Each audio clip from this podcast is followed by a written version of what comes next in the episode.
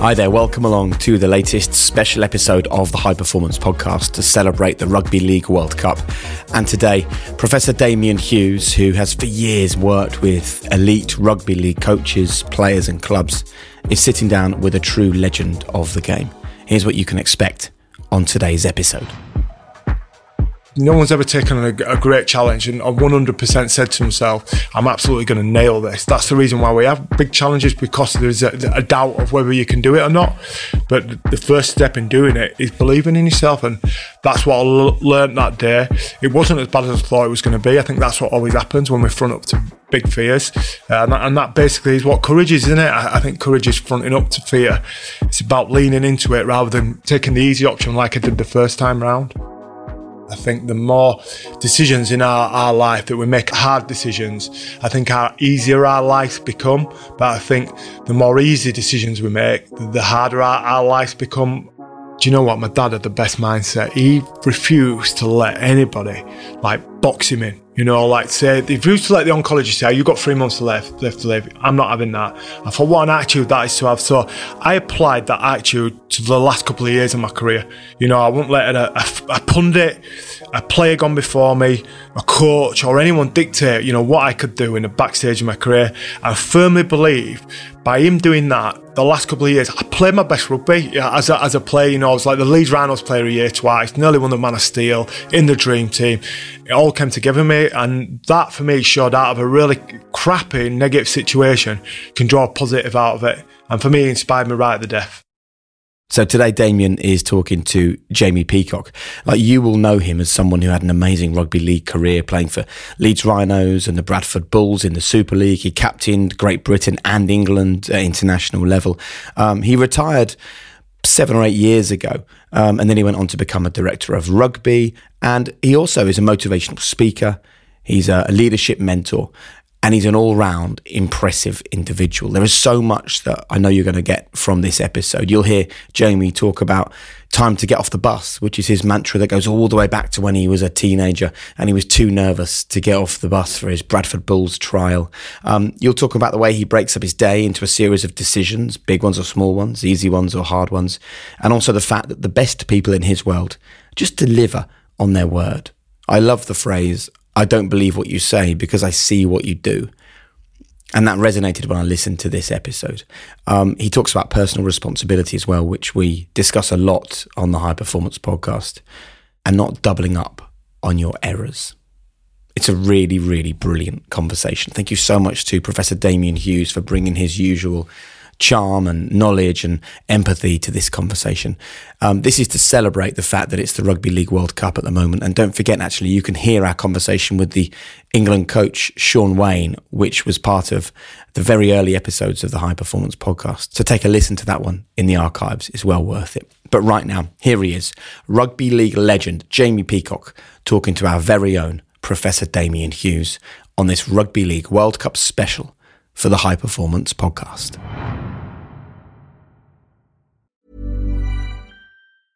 Small details are big surfaces, tight corners are odd shapes, flat, rounded, textured, or tall. Whatever your next project, there's a spray paint pattern that's just right. Because Rust-Oleum new Custom Spray 5 and 1 gives you control with five different spray patterns. So you can tackle nooks, crannies, edges, and curves without worrying about drips, runs, uneven coverage, or anything else. Custom Spray 5 and 1 only from Rust-Oleum. Hiring for your small business? If you're not looking for professionals on LinkedIn, you're looking in the wrong place. That's like looking for your car keys in a fish tank. LinkedIn helps you hire professionals you can't find anywhere else, even those who aren't actively searching for a new job but might be open to the perfect role. In a given month, over 70% of LinkedIn users don't even visit other leading job sites. So start looking in the right place. With LinkedIn, you can hire professionals like a professional. Post your free job on linkedin.com slash people today. Planning for your next trip? Elevate your travel style with Quince. Quince has all the jet-setting essentials you'll want for your next getaway. Like European linen, premium luggage options, buttery soft Italian leather bags, and so much more. And it's all priced at 50 to 80% less than similar brands. Plus, Quince only works with factories that use safe and ethical manufacturing practices. Pack your bags with high-quality essentials you'll be wearing for vacations to come with Quince. Go to quince.com slash trip for free shipping and 365-day returns.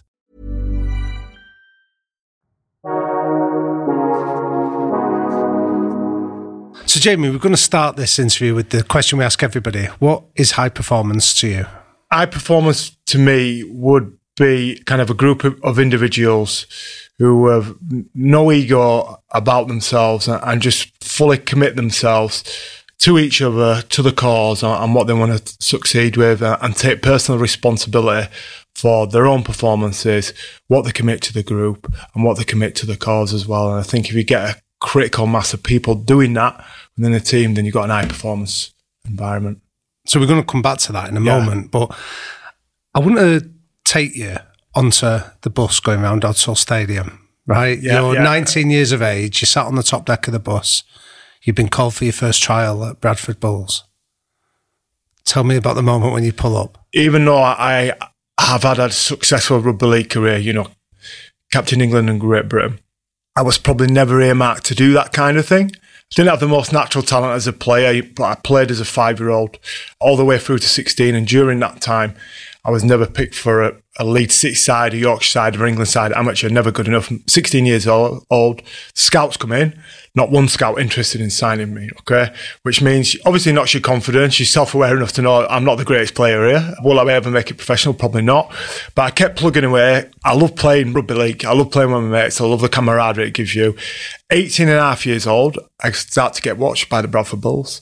So the Bradford Bulls scouts start to come down and watch me play for my amateur club. Then they speak to my coach, speak to my dad, and they want me to come up and train for the first team.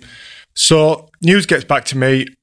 I'm thinking this is sliding doors moment. Change your life forever, but loads of self doubt inside of me because I think to myself, I, I've got to train with people I watch on TV. You know, my heroes or, who play on BBC on Sky Sports. Big challenges this, which meant I'm racked with self doubt. But I'm thinking I've got to do it. You've got to take this opportunity. So the following week, I catch the bus from where I live in Leeds up to Bradford, 20, 20 to 30 minute journey up to Odsal Stadium.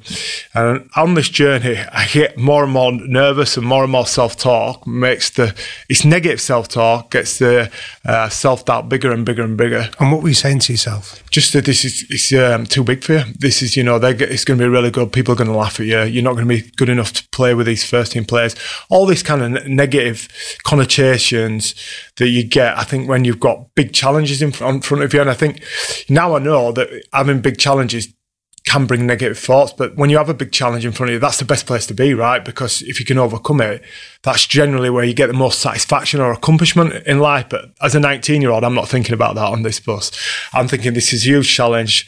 Uh, I'm not sure I'm good enough to do it. Easiest thing for me to do, I think, is just stay on the bus and no, I'll be all right. I'll just do that. I'll bottle it. And that's what I did. Bottled it and stayed on the bus. Now stayed on it till it terminated in Halifax. So what, so what were you saying to yourself at that moment when it's gone past your stop? just you I think uh, you're upset with yourself, angry because you're taking the easy option. I've taken the easy option. The, the, there's two options at that point when I get to my bus stop outside Odsal Stadium. One is to get off the bus, meet the challenge, go train with the first team. The other one is be cowardly and, and sit on the bus and let self doubt get the better of you. And I, I chose the second option, and it makes me a bit like hot flush now thinking about it. Actually, inside thinking about taking that easier option, but that's the one I took, and, and that's why I ended up in Halifax rather than Bradford, feeling embarrassed, uh, feeling upset, and thinking, what do I do next? So, what do I do next is bring my dad. He's upset. He, he, he's really upset, you know. So like, teaching me some new swear words. Basically, he's that upset. But he does, you know, have a go at me and say, "Do you know what? I'm going to try and get you another chance next week. I'll speak to the coach, and you know, we'll see what we can do next week. Catch the bus home and we'll have a chat." So that left me at a bus stop waiting for the 508 bus to get back again. And in that point, then I, I begin to think a lot about, you know, what I've done and, you know, the option I've taken. And if I get another chance, what do I need to do? And inside me, I, I'm thinking, do you know what? I, I have people around me who believe in me. Clearly, my dad does because he wants to give me another chance. The scouts do, the coaches do. But it's me who has to believe in this, or it's me who's going to have to overcome this self doubt, take the difficult option, not the easy one, and I'll give myself a chance of being a professional player and change my life forever. So come up with a kind of mantra time to get off the bus. It's good. Mantras are great for enforcing a mindset. I catch the bus home, speak to my dad. They said they'll give you a chance the following week. Um, following week, I get on the bus, but I keep, keep telling myself, time to get off the bus. Just believe in yourself. Time to get off the bus. Believe in yourself. Get to my bus stop, and I go train with the Bradford Bulls first team. So you've got off the bus, but you've still got the nerves, the apprehension. What was that experience like? So the experience for me, wasn't as bad as I thought it was going to be. That's the overriding feeling from it. You know, I'm nervous getting off the bus, but I've made the first step. I made the most difficult part of it. I've got off the bus, which means I'm going to train with them now. And then whatever happens after that is a bonus. So I decided to slip my way in, be quiet, be respectful, and just train and try do my best around everybody. And my feeling after the training session was, I think I've learned a lesson in life there that you just need to believe in yourself and you've done the right thing. And I, I had more satisfaction with taking the more difficult option than the easy one, walking away from there. And at that point, 19 years old, I think it, would be too much to say. I, I said to myself, that's a great life lesson. But as you look back in it, you think it is a great life lesson. Yeah, yeah. What showed to me was that with big challenges comes self doubt. It should do. I, no one's ever taken a, a, great challenge and 100% said to himself, I'm absolutely going to nail this. That's the reason why we have big challenges because there's a, a, doubt of whether you can do it or not. But the first step in doing it is believing in yourself. And that's what I l- learned that day. It wasn't as bad as I thought it was going to be. I think that's what always happens when we front up to big fears. Uh, and, that, and, that, basically is what courage is, isn't it? I, I, think courage is fronting up to fear. It's about leaning into it rather than taking the easy option like I did the first time round. So tell us then about when you go in there the second and the third and the fourth time, because you're going into a culture as well for people that don't remember that era that was a pretty hard nosed, winning, successful culture. So you going in at 19 as a relative novice must have been like, again, scaling Everest? Yeah, for me personally, it was my own Everest. We all have our own Everest. And I think for me, I was probably self aware enough to know that I have to be quiet. I have to fit in and I have to try to be respectful at first. You know, I have to earn my stripes. I have to earn the respect of these yeah. players first because I'm basically a, a nobody, 19 year old has come from the amateur and been given a chance. So what I'm going to do, I'm just going to work really hard because everyone seems to be working hard here. I know in rugby league that that's almost like an essential part of it. And I know I can bring that. I can bring hard work. I'm, I'm, I'm not skillful as these players, not in a million years, but I can work as hard as them. I can give 100% and be enthusiastic. So that's what I brought to it. And I I think that attitude over a period of days, weeks, and months endeared me to some of the more senior players within that team. Because I remember there were other players who were my age and, and got into the team, maybe a bit louder, probably a bit bigger personalities than me. Um, the senior first team probably didn't engage as much with them as they did with me, or I'm not saying they sat next to me being my best mate, but they give me respect. And I think yeah. that's what you're trying to earn for when you first go into that kind of high performance environment, right? You have to respect from people. And I, I thought to myself, I earn respect here through knowing my place, working really hard, and just being respectful myself to other people. And I think that stood me in, in good stead with that group of players. And that reminds me of when we interviewed on the podcast the chef, Marcus Wareing.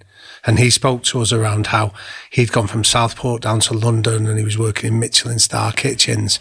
And the advice his dad had given was don't look for the average, look for the best in that kitchen and go and hang around with them because you hang around with them, you'll learn the good habits. So, who was it that you were quietly watching when you first went? That's, that's great advice that from from his dad. Brilliant advice. I mean, I definitely saw that. So there's a couple of players, probably three or four. Um, I would say there was, you know, Brian McDermott, James Lowes, Bernard Dwyer, Mike Forshaw, and I watched these players and they were skillful, but they would always be into doing extras. Or if they played and weren't happy with the game, they'd be the first one in the gym on the rower. They'd be training harder than anybody else. They they give 100% in whatever they did. They looked like winners in the team, and I could tell they were the most respected within the team because of how hard they worked. Jimmy Lowes, you know, super skillful player, but the other three, I don't think they'll mind me saying that they were, they were averagely skillful, but, you know, super in, in hard work, effort, and enthusiasm and, and endeavour and grit. And I always watched skillful players and I thought, I'm really going to struggle to replicate what they're doing.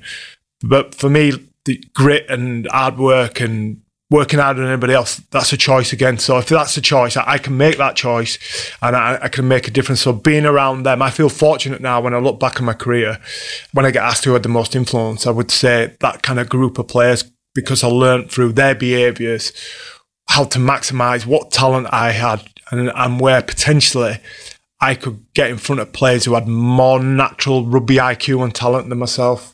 So, what was the first time in that culture then that you truly felt accepted or that you belonged? When Jimmy Lowes was the hooker and Jimmy used to pass you the ball in the games, right? Because Jimmy passed the ball to the people who respect him more often than not and he'd give it to you in the good situations. He was rarely the captain of the team. Robbie Paul was captain of the team. Great player too. But Jimmy was like the, the emotional heart of the team, the beating heart of the team. And for me, I felt like when he was giving the ball, and other players were talking to me like I was a peer rather than a 19 year old. That that's generally when you feel accepted within there, and you think, you know what, um, I've not made it here, but I'm doing the right things. You know, whatever I'm doing at training or my attitude I'm bringing to training means that these now respect me in, yeah. in what I do. So for me, that was it, and I, I always prided myself. And when I got into the first team. I thought I'm just going to do all those pieces of action that don't require talent. You know, you just require effort to do that. And I thought I can I can ace these. Um, like what? Give us some examples. Just for example, so in rugby league, if you're defending your own try line, so you, you, are all tired. You've been defending four, five, six sets, four, five, six tackles. Remember, everyone's been involved. It's high intensity because you're stopping them from scoring. They're quite close to your try line. They kick through, ball goes over, so we get the ball back, a tap on the 20. Being the first person there to take that carry that that's an effort area for me. Or say we get the ball turned over five meters out from our try line, five meters out from touchline. The opposition are all frothing at the mouth, trying to get up as quick as you can. Well, I can make the decision to take the ball there. All that takes is just a bit of courage and knowing I'm probably going to get hurt, but it's doing the right thing by the team. And the more that you make those decisions to do that, the more people respect you because lots of people have talent in rugby, but to really push yourself to get into a situation where you can get uh, hurt when you're physically tired, I think it's a skill in itself. And I thought they're, they're like areas that I can be good at over other people. And that starts with you can only do that if you train really hard because you need to be fitter than other players. So let's go into that decision making then because I think I've said this to you before over the 150 plus episodes on this podcast. People won't know this, but I've been quoting you indirectly based on having been lucky enough to work with you and understand your approach to life. So I talk about dividing life up into easy and hard decisions. And I'm going to shamelessly say I've stolen that from you. Yeah. So tell us about your decision making and how you divide them up. Damian, on that, I've stolen a lot of ideas from you. So I, I think, all, equal, yeah, we're equal. I really, it's really nice to say that. Look, I mean, for me, I, I think in our lives, most moments we get into, we have an hard or an easy decision. For example, getting off the bus, that's really definite. It's a really definite one. But I think we have lots of those all the time within our life. So a decision that might be a little bit more difficult to do, or one that's a little bit easier to do. So for example, when I used to go running, I'd always make a decision as a player not to have any music on. Course, when I'm playing, no one's playing Rocky to me and no one's making it any easier to me. So why why would I want to run with any music on? Because that's just an easier decision. I'm making it easier for myself. But those little decisions are, are all around our lives. You know, whether we want to decide to get fast food or, or not, or make the say we we have a drink, we're hungover, next day we've always got two decisions. Do we cook something healthy or do we get on deliveroo? And i think the more decisions in our, our life that we make hard decisions i think our easier our lives become. But i think the more easy decisions we make the, the harder our, our lives become on the compound impact of those. And i think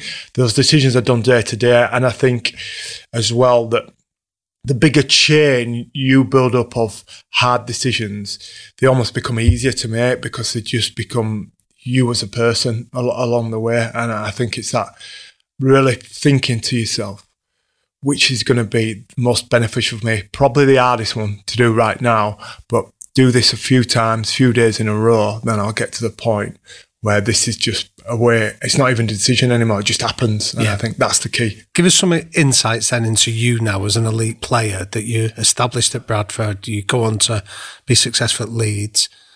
What were the kind of habits, the hard decisions that you were making every day that now you look back on it, you go, actually, they were essential. Yeah, I mean, they're all around you. It's really definite as a, a professional sports person. I think they're, they're hard and easy decisions. So, look, an example would be in professional rugby league, being fit's a non-negotiable part of it, which means we, we do a lot of fitness training, which means we do a lot of running to cones. Yeah. And lots of people make an easy decision to pull up one metre short or two metres short from the cone.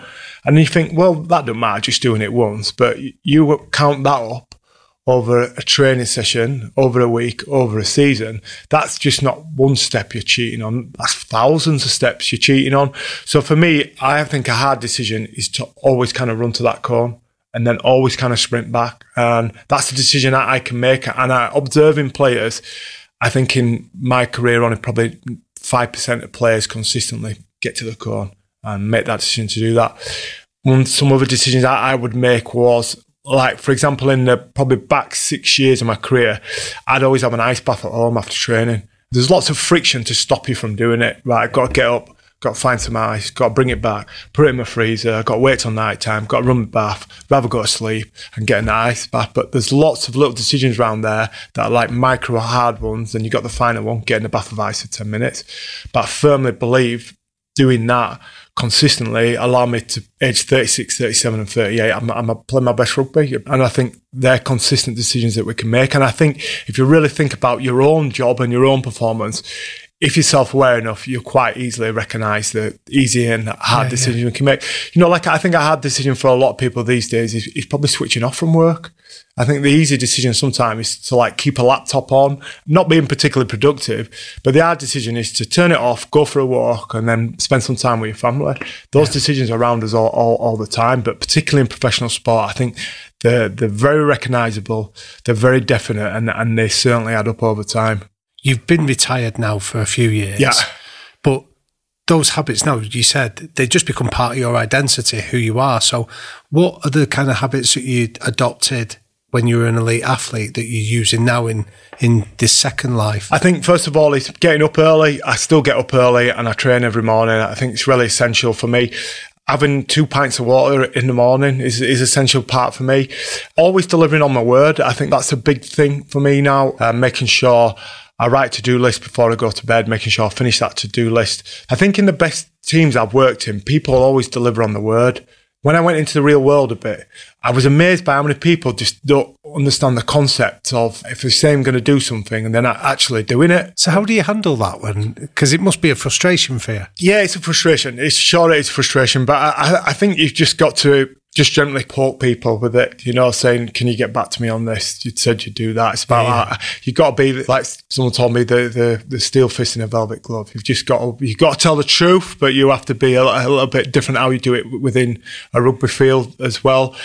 One other thing I think which I would take from my career, which I, I do do now, certainly in games, is I think in life we all make mistakes, we all make errors, we all make take an easy decision from time to time. We're human beings. No, nobody is perfect. But I think the biggest thing I believe, and I've certainly did this on a rugby pitch, was never doubling up. Should never double up on errors. So let's say I, I drop a ball in a game, then for me, it'd be a cardinal sin to do that again in the game. And I'd try to go for a run of 10 games without dropping a ball. Yeah. If I miss a tackle, then I'm going to try go the full game without missing a tackle. So for me, the, the doubling up on errors and mistakes in life, I think it's just key because we all have blips. You know, you might have a blip where you, you don't go to the gym where you don't want to. Uh, you miss it because you're tired. You go eat some fast food instead of doing something healthy. You, you know, you stay up watching Netflix instead of going to bed. That's all right on its own, I think, you know, when it's a blip. But then if we compound that and do it again, that for me is heading you in the wrong direction. Yeah. You're, you're, compounding something else. So that's been huge for me, I reckon that. And, and that mindset really came from a lesson I learned, I reckon in 2000 in at Huddersfield, I was playing for the Bradford Bulls against Huddersfield and I, I dropped two balls in a row and then I got the warning, do that again and you're off. And then I went down the smallest short side, which in rugby league, you know, it's like a blind side. Yeah. There was about two meters and I got dragged into touch. Next thing I know, I'm off. I'm sat on the bench and I'm pretty pissed with myself. But when you're a bit younger, you want to blame other people. I'm thinking it's not my fault. But then after a while, you think, well, what, what can I do better about this next time? And I thought to myself, everybody makes a mistake, you know, even the best players I play with make mistakes, but it's that doubling up that you just can't do. You just can't do that. If you want to be an elite player, you're going to have mistakes from time to time. You're going to make errors. No one plays a perfect game, but the ones I watch, they don't, they don't compound them. They don't double them up. Yeah. And I think it's a really good kind of attitude to have with, with everything we do, do in life. So let's zero in on that then, because like you say, we all make mistakes. Take us into your head when you've just dropped a ball. What do you do to move on from that and get yourself into that mindset of, I'm going to get nail it next Yeah. time? So I, I think to myself, right, I have to start thinking positively, get rid of all negative thoughts. And for me, it's to get my hands on the ball as soon as possible. So to get it completely out of my mind straight away. So if I dropped it in, say, tackle two, I'd, we get six tackles in rugby league. I'd really try to make sure the next time in that set, you know, the next 30 seconds, I get to touch the ball again, which is a bit uh, weird in rugby league. You only touch it normally once, once a set, not twice a set. So for me, it's about shutting out negative thoughts and then taking yourself forward with a positive action straight away off the back of it. It's to go back at where you just made that mistake. And for me, that allowed me then to move on from it straight away. So say I missed a tackle, the next tackle I'd make no matter what. You know, if, if my life depended on it, I'd make that tackle. That leads us into the area then of the phrase psychological safety that in high performing cultures, you have a sense that mistakes happen, but people own them and then you can learn from them so much faster. In poor performing cultures where you don't feel safe enough to say, that was my fault, nobody learns because it's always pointing the finger and blaming. So tell us about you've been part of the Bradford and then the Leeds success story. Tell us how important psychological safety was there. I, I've not heard that before, psychological safety, but I, I absolutely believe in that 100%. And I think at the Rhinos, we had a great environment of that. People would own up to things. No one would a bit shirk it. No one would point the finger. We might do, some people might do initially, but then they'd own it afterwards. You know, sometimes you have that, don't you? A Yeah, bit yeah. of like, mm, bit of pride, but then you'd own it again straight after that. I think a really good example of not being able to do this, I think happened to us in the 2008 World Cup because I always look back on that now and I think the rivalry we had between Leeds and Saints, we underestimated how deep and bitter that rivalry was. Yeah. And I think that deep and bitter rivalry, I I believe, led to an environment where nobody wanted to show any weakness. Nobody from Saints wanted to show any weakness to the Rhinos players. And I knew for a fact, right, that I didn't want to show any weakness to the Saints players because for three years we've just been the most bitter rivals, you know, brutal, horrible rivalry, great rivalry for sport. And I look back on my time now and, then, you know, if I could change one thing, I, I'd go back and just be more vulnerable and just go, do you know what? I don't care about the Leeds Saints rivalry. I made that mistake and I'm going to make mistakes and I, or I don't know the answer to this. You know, when we're in a video review, go, I, I don't know the answer to it. And that for me, that psychological safety, I think was missing from that England World Cup team because, not because players are arrogant, not because players have got big egos. I think it was missing because of a bit of rivalry bet- between the two because we just did not want to show uh, or budge an inch or blink. It was like a staring contest. We didn't want to blink. Whereas, you know, the opposite was that the- I imagine the Saints, uh, when they're with themselves, they can all own up to it. And when we're certainly at the Rhinos, no one had any problem owning up to mistakes, you know, and and admitting to problems. And I think we often won grand finals because the, the team was really kind of egoless, that no one was really bothered who got the credit. Everybody knew what they had to do and they just give themselves up to the team and what they wanted to, what Yeah. they wanted to do. You know, bring the best version of yourself for the team within it. And I, and I think just massively helped us. And I think if you look at the core of the leaders within that team, I, I think yeah, we've got some, we got pride in our performance. You know, that is a bit of ego, pride in how well you play, but doesn't override the fact that you have to give yourself up to the group and you have to commit to a certain number of actions that are, are going to be more beneficial to the group than they're going to be a benefit to you. And I, and I think we got that right balance at the Rhinos. So tell us about that because this is always an intriguing part of your story when I think about it that you've gone from being one of the big dogs at Bradford to then going into Leeds as like a big sign in, a lot of noise around you arriving. And yet you're going into quite a strong culture already and you're not going to be the captain. They've already got established leaders in there.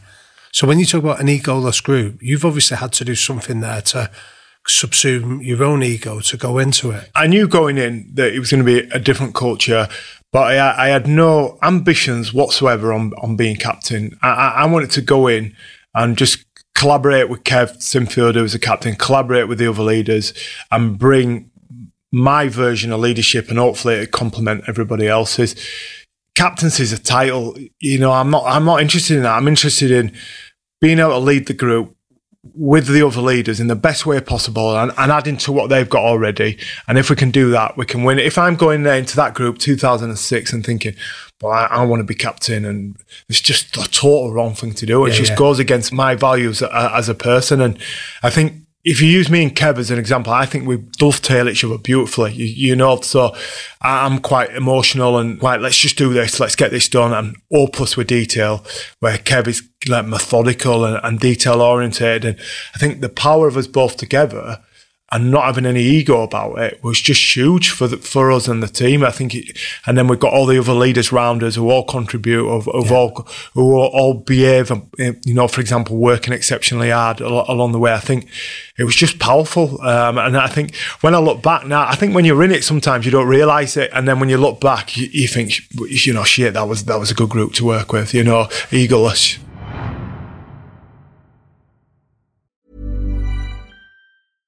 Small details are big surfaces. Tight corners are odd shapes. Flat, rounded, textured, or tall. Whatever your next project, there's a spray paint pattern that's just right. Because Rust new Custom Spray 5 in 1 gives you control with five different spray patterns.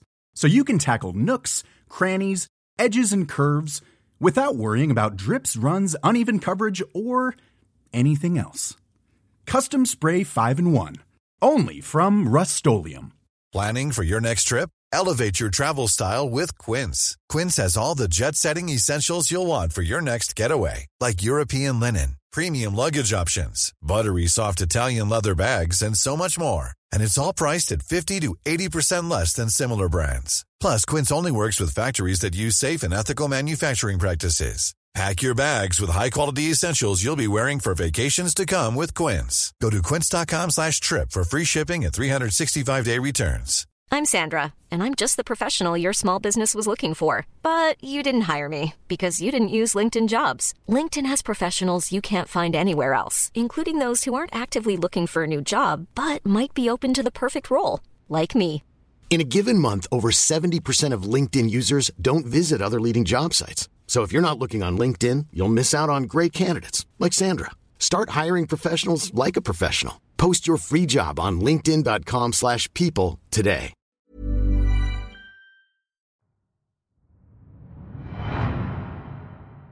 And what you're also tapping into there is that power of the cognitive diversity that you bring your strength of emotion and Yeah. and impulsiveness. Kev brings methodical, calmer diligence.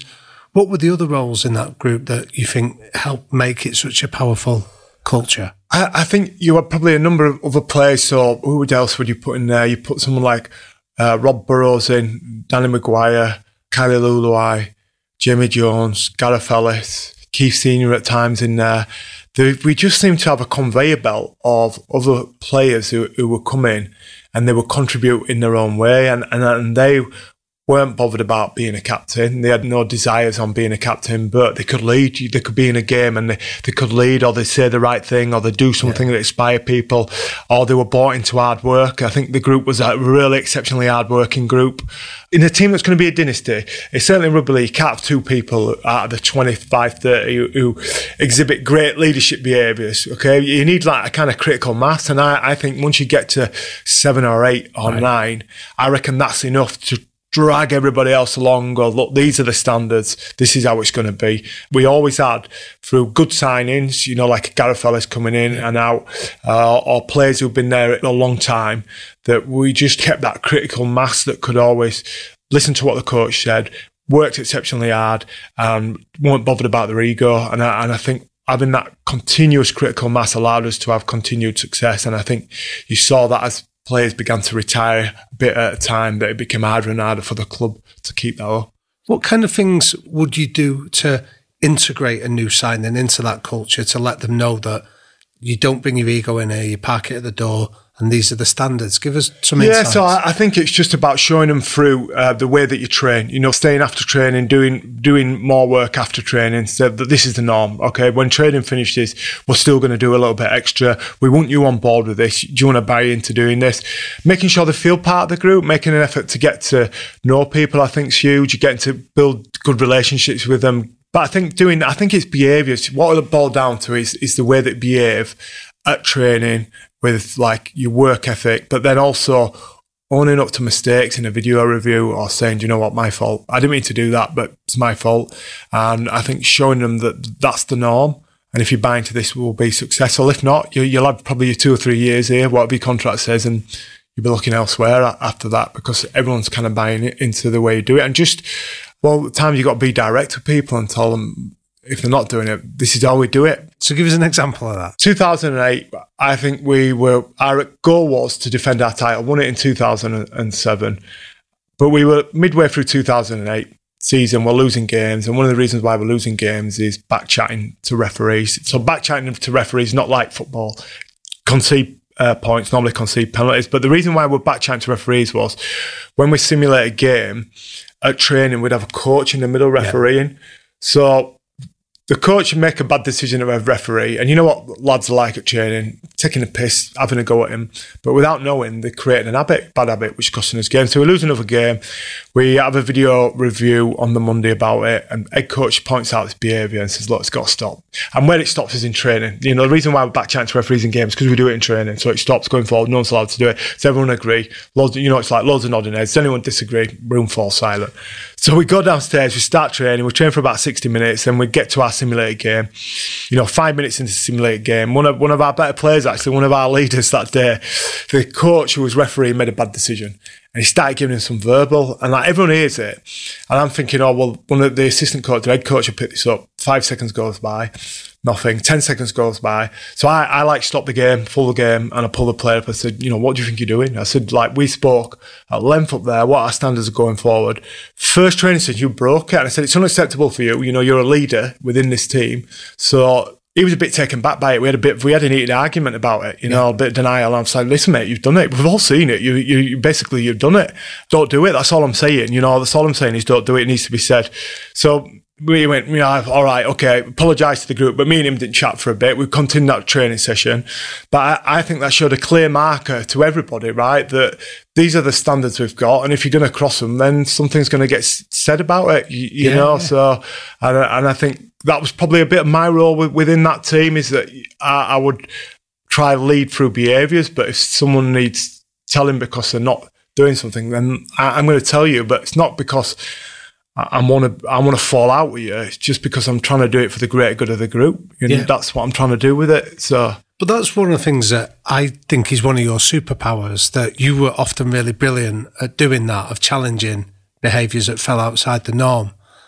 So, what's the best way of giving feedback to somebody? I think I've developed in this area since I, I think I could be fire and brimstone, and I've kind of realised that it's not the best way to do things all the time. I think the, one of the best things to do is you've got to be timely with it. I think if something happens, then I think you need to be on it quite quickly. I don't think, you know, waiting a long time for things to happen is not a good thing to do. In sport, you can be very, very direct with people, but I get that's a bit different in yeah. the kind of real world. So, you know, I've done a lot of work on this is that you, you, when you give feedback to someone, you've got to ask them if they actually want feedback and get them to buy into it. And then you've got to give them some data points. What loads of people do, people fluff around it so they don't get the message across. So they, they fluff around what they're going to say and it becomes pretty vague because they feel uncomfortable doing it. Where it's better just being direct and just getting straight to the point and just seeing what you've got to say about it and then asking them how they feel about it. I think that's the steps of doing it. Talk to us about pressure. So when you're coming into playoff season, this is where the pressure ramps up. It's all it's win or lose now. Live yeah, or, uh, death or glory. Yeah, it is death or glory. Do or die in, in rugby league terms. Yeah. And, and I, I love, I love that part of it. I mean, that is just the best, right? That they're all the pressure's on, and you get to watch other teams crumble under the pressure, under the weight of expectation. I always looked at the playoff series not as pressure, but it's just the opportunity to show everybody how good we are as a team. And I think that's just a great way of looking at it, whereas yeah. people go, oh, it's a really big high pressure game, this, you know, I'm not sure we've got about it. Hang on a minute. Right. We've worked really hard for this all year. It's 11 months into it. We all believe in each other. We're all trusting each other. Let's just go out there and just take this up, chew this opportunity up. And I think, you know, from my experiences at the Bulls, being in and around it and thinking about how playoffs work. You know, I had that playoff experience, and I realised by the time I got to the Rhinos, right, one of the key differences in the playoffs is you just can't go in there wanting to win it because every other club's doing that, right? Every other club that goes into playoffs wants to win Super League, right? They want to win the grand final, and it's a good motivator. But in the high performance environment of sport, you always need more than that. I think you need more than that. And for me, I would always try connectors with a kind of human story in a, in and around it, you know, or a more emotional story. So 2007, like Smithy was leaving and I, Tony Smith, the coach, and I thought this is the hook we need to get hold of as a team, you know, saying like, yeah, we want to win it, but we want to send him out on a winner. And I think doing great achievements for other people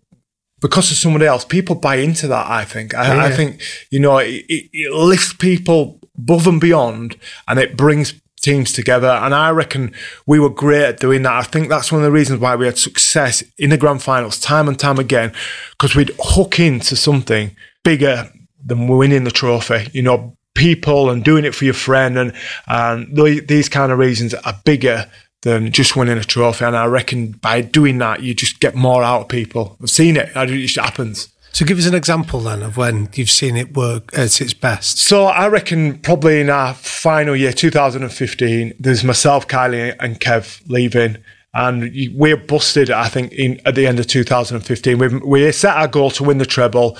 We we win the Challenge Cup Okay, and then we go on a run of losing. We lose, I think, three games in a, in a row, but still managed to finish uh, top of the league by beating Huddersfield.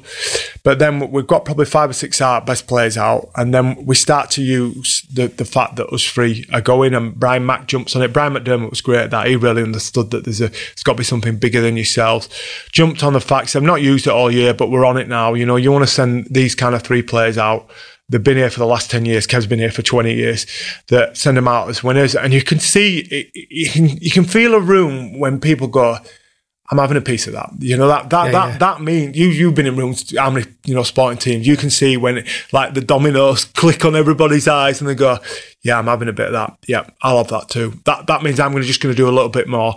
And, I, and I think it really showed then 2015 half time, we're beating Wigan in the grand finals, complete the treble. They come out and blitz us. We, we end up behind, but we just dug in, got our try back. And the last 10 minutes, I reckon we were playing on fumes. You know, the team's busted. And what we were playing on, I, I think, was that drive and emotion to try do the right thing by three players who, who've been in the team and probably spent hours and hours building an individual relationship with all those people in yep. the team allowed us to do it. You know, got us across the line, I think.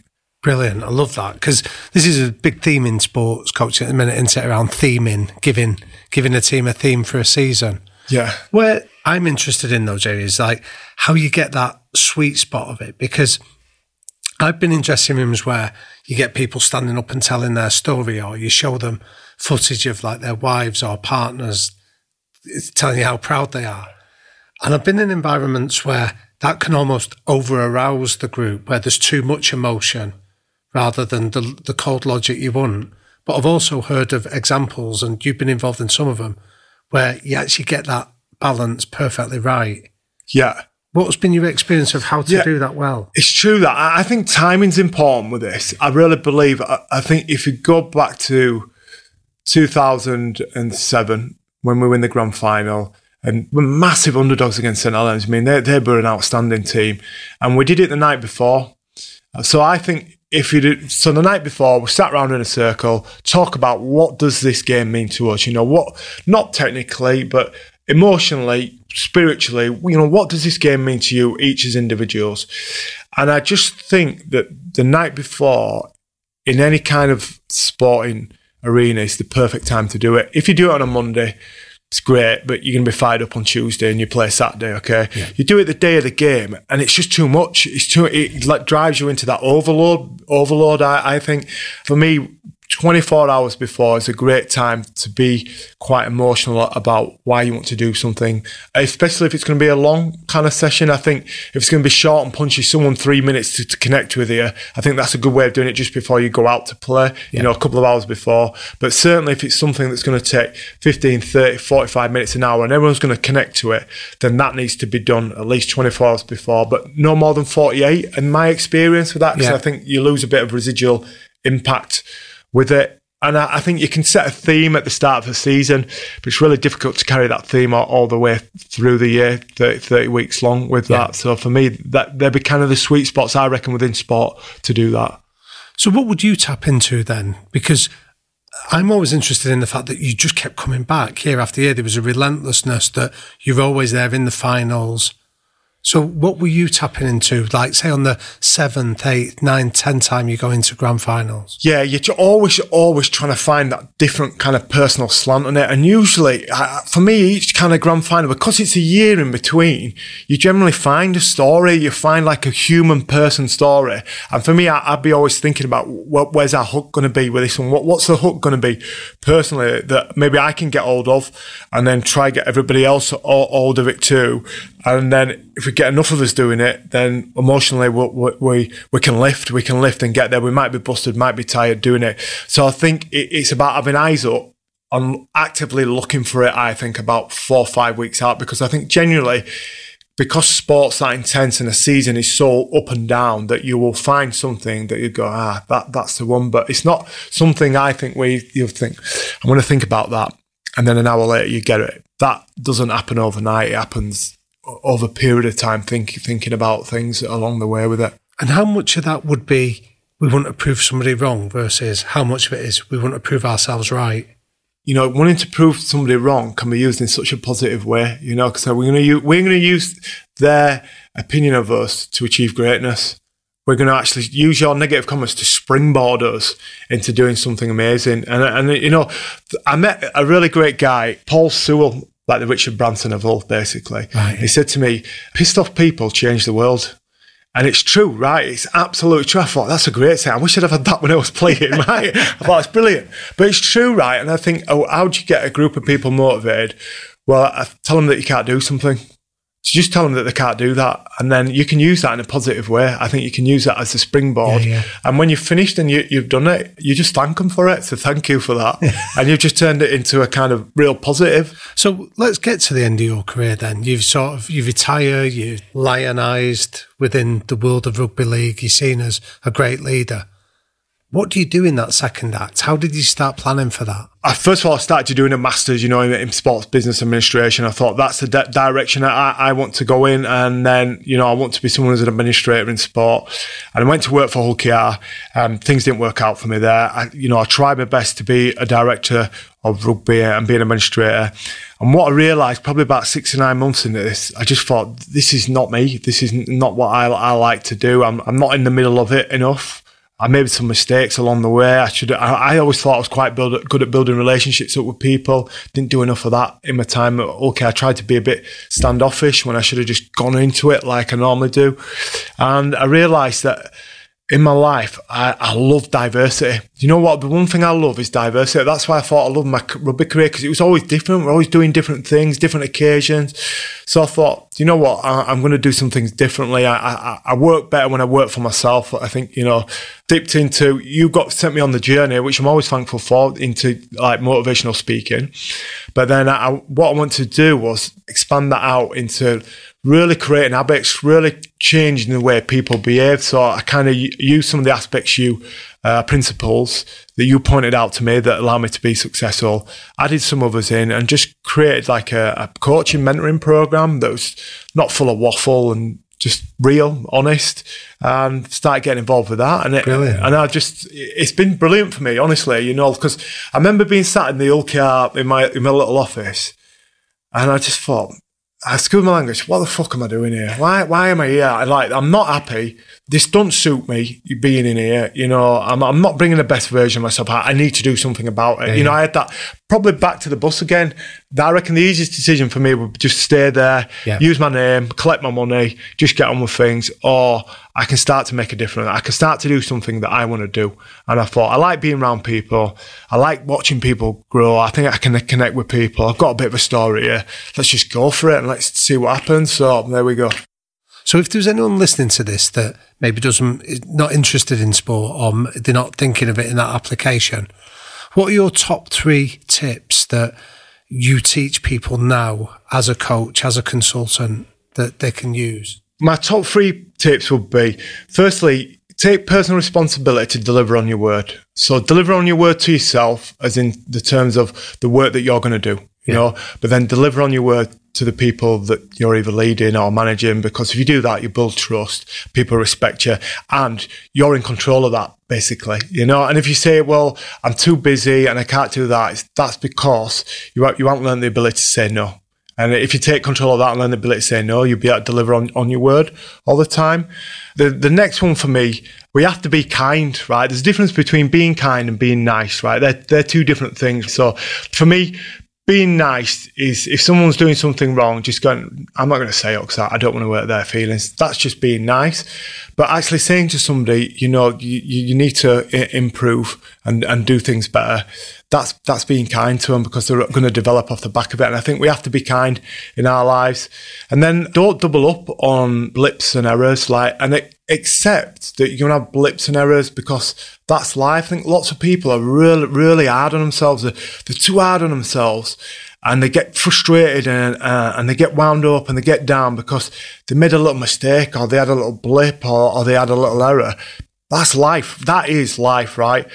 What champions do is to just do not double them up. Do not double up on your blips and errors. And again, those three things that I've spoken about there, people are in charge of. You know, you're you can take personal responsibility to do those, and you can take personal responsibility to deliver on your word, to make sure you don't double up on errors, and that you're actually kind to people. You can do all that. That's a brilliant place to finish that that part of our conversation, Jamie. So, and I want to go into our quick fire round. Right? Yeah. So, what are your three non-negotiable behaviours that you and everyone around you has to buy into? So for, for me, we've probably talked about these again. I think my, my for me, my integrity is just do the right thing by people. There's no right way to do the wrong thing, basically. And I, and I think that's absolute key with it. Take personal responsibility for your decisions and your mistakes. Don't be blaming other people when, when you, you know it's down to you. And just be honest, I think. Just be honest with yourself and, and other people around you. So they're the kind of thing around me, you know, do the right thing by, by people. Take personal responsibility for things. Just try to be honest, you know. If you could go back to any mo- one moment in your life, what would it be and why?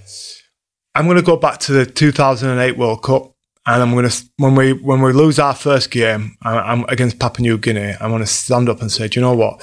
I made these mistakes in this game. I apologise to the group. Didn't mean to do it.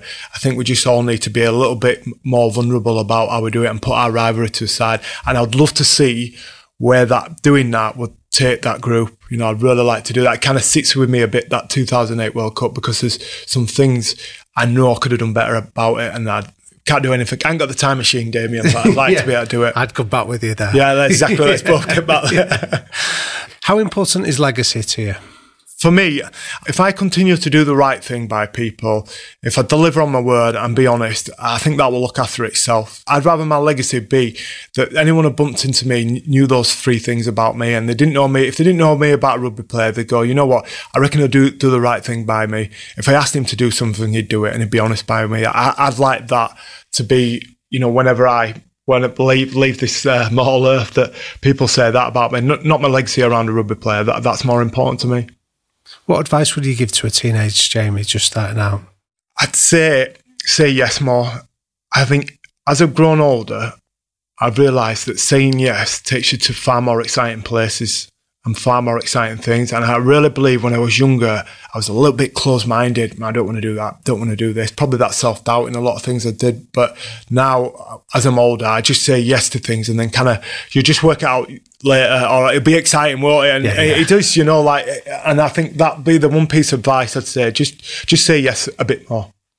And finally, what's your one golden rule for living a high performance life? Always, always, always do what you say you're going to do. That's the big one for me. Just that's the one. Brilliant. And I know your dad passed away a few years ago now, but given that we started this story talking about that phone call from Halifax bus station, what did he think of where you eventually got to once you got off that bus? Well, I, I, my dad was a really, really quiet person, you know, and I could tell only ever I, once could I see that I think I, it had an impact with him, and I think it was after the 2000 Challenge Cup final I got to play in that, and he, he, he had a, a, a little tear in his eye, you know, after after the game. I could tell it, it was a really proud moment for him, and, and it, it meant a lot to him that his son, you know, no one thought I was going to make it professional. I'd actually played in a Challenge Cup final. I won a Challenge Cup final. Now my dad used to organise a trip for 90 kids at Stanley, along with some other coaches, to go down to Wembley every year on buses.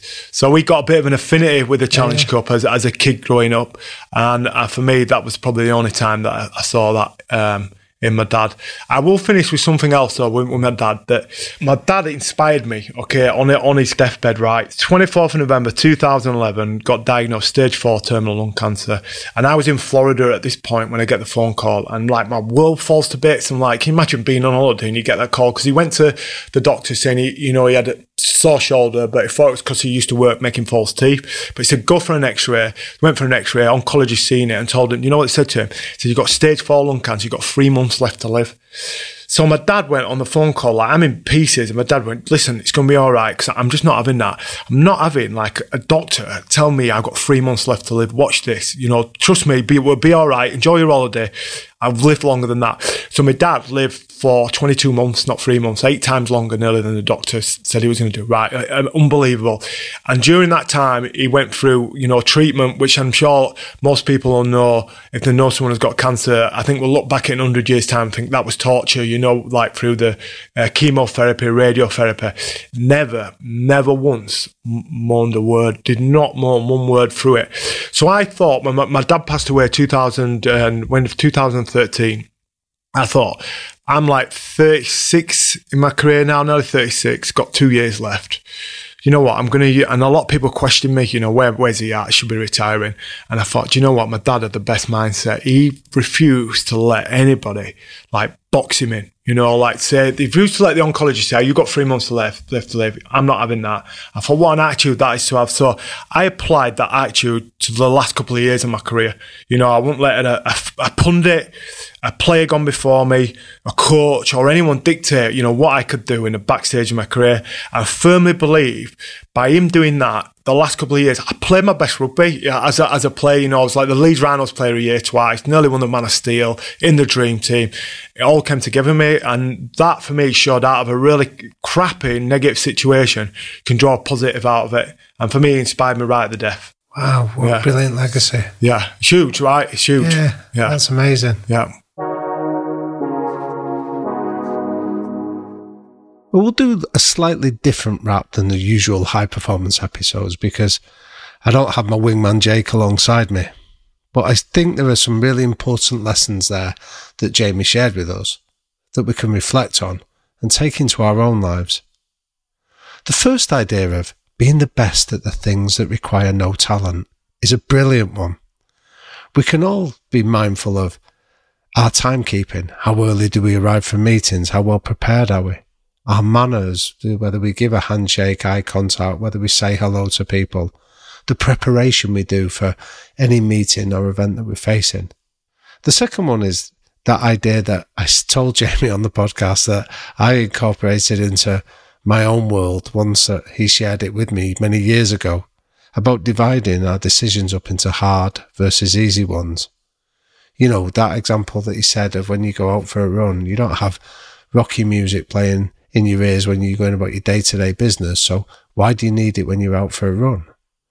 And if you make those kind of decisions, the hard versus easy ones, and then reflect at the end of the day and weigh up which list is longer, when you start making more of the hard decisions, the more confidence that you give yourself, it's like you're building a wall and brick by brick, you're laying the foundations of knowing that you can do the tough stuff when it really counts. And then the final one is that topic of trust is something that comes up so often when people talk about teams. You know, the best performing teams have high levels of trust. And Jamie described it in one of the most succinct ways I've ever heard this idea of just do what you say you're going to do. So if you make a commitment, follow through and do it. And the more that you do that, the more people then come to trust you. So again, in moments of adversity, of tough times, they know that they can rely on you to follow through and do exactly what you've said you've done. It's a real privilege to have sat down with Jamie, and I hope that you'll listen to our next episode of the High Performance Rugby League World Cup specials. I look forward to speaking to you then. Well, I really hope you enjoyed that. I would love to know what you think. Please ping Damian a message. Um, he's at Liquid Thinker on Instagram. I know he would love your feedback and your response to this conversation. But most of all, please just spread the learnings you're taking from this. There is so much gold. There's so much magic. There's so much from these incredible people and it needs to be shared. It's great that you've heard it and you've reacted to it and you thought about it. But what about the hundreds of thousands of people that would benefit from it? If you can just pass it on to one person, and they do the same, and then they do the same. Imagine the impact we could have. So please do spread the lessons and the learnings from these podcasts. Thanks to the whole team for their hard work. Thanks to Jamie Peacock for making the time to join us. Thanks to Professor Hughes for being brilliant. And remember, there is no secret. It is all there for you. So chase world class basics. Don't get high on your own supply and remain humble, curious, and empathetic. We'll see you soon.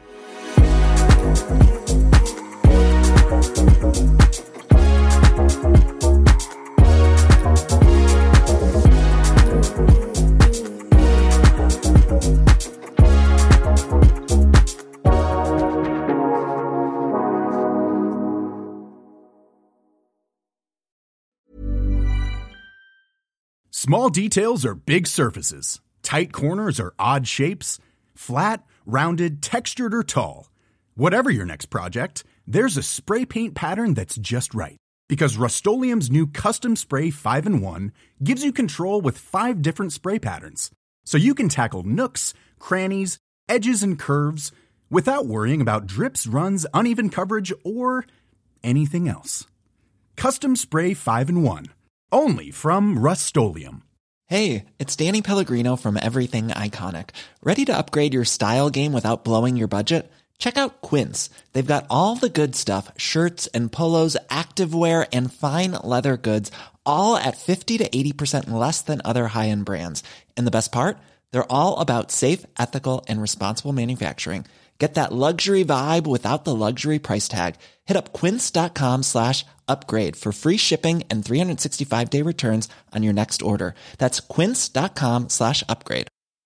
Hi, I'm Daniel, founder of Pretty Litter. Did you know cats tend to hide symptoms of sickness and pain? I learned this the hard way after losing my cat, Gingy. So I created Pretty Litter, a health monitoring litter that helps detect early signs of illness by changing colors, saving you money and potentially your cat's life. Pretty Litter is veterinarian developed, and it's the easiest way to keep tabs on your fur baby's health right at home. Go to prettylitter.com and use code ACAST for 20% off your first order and a free cat toy. Terms and conditions apply. See site for details.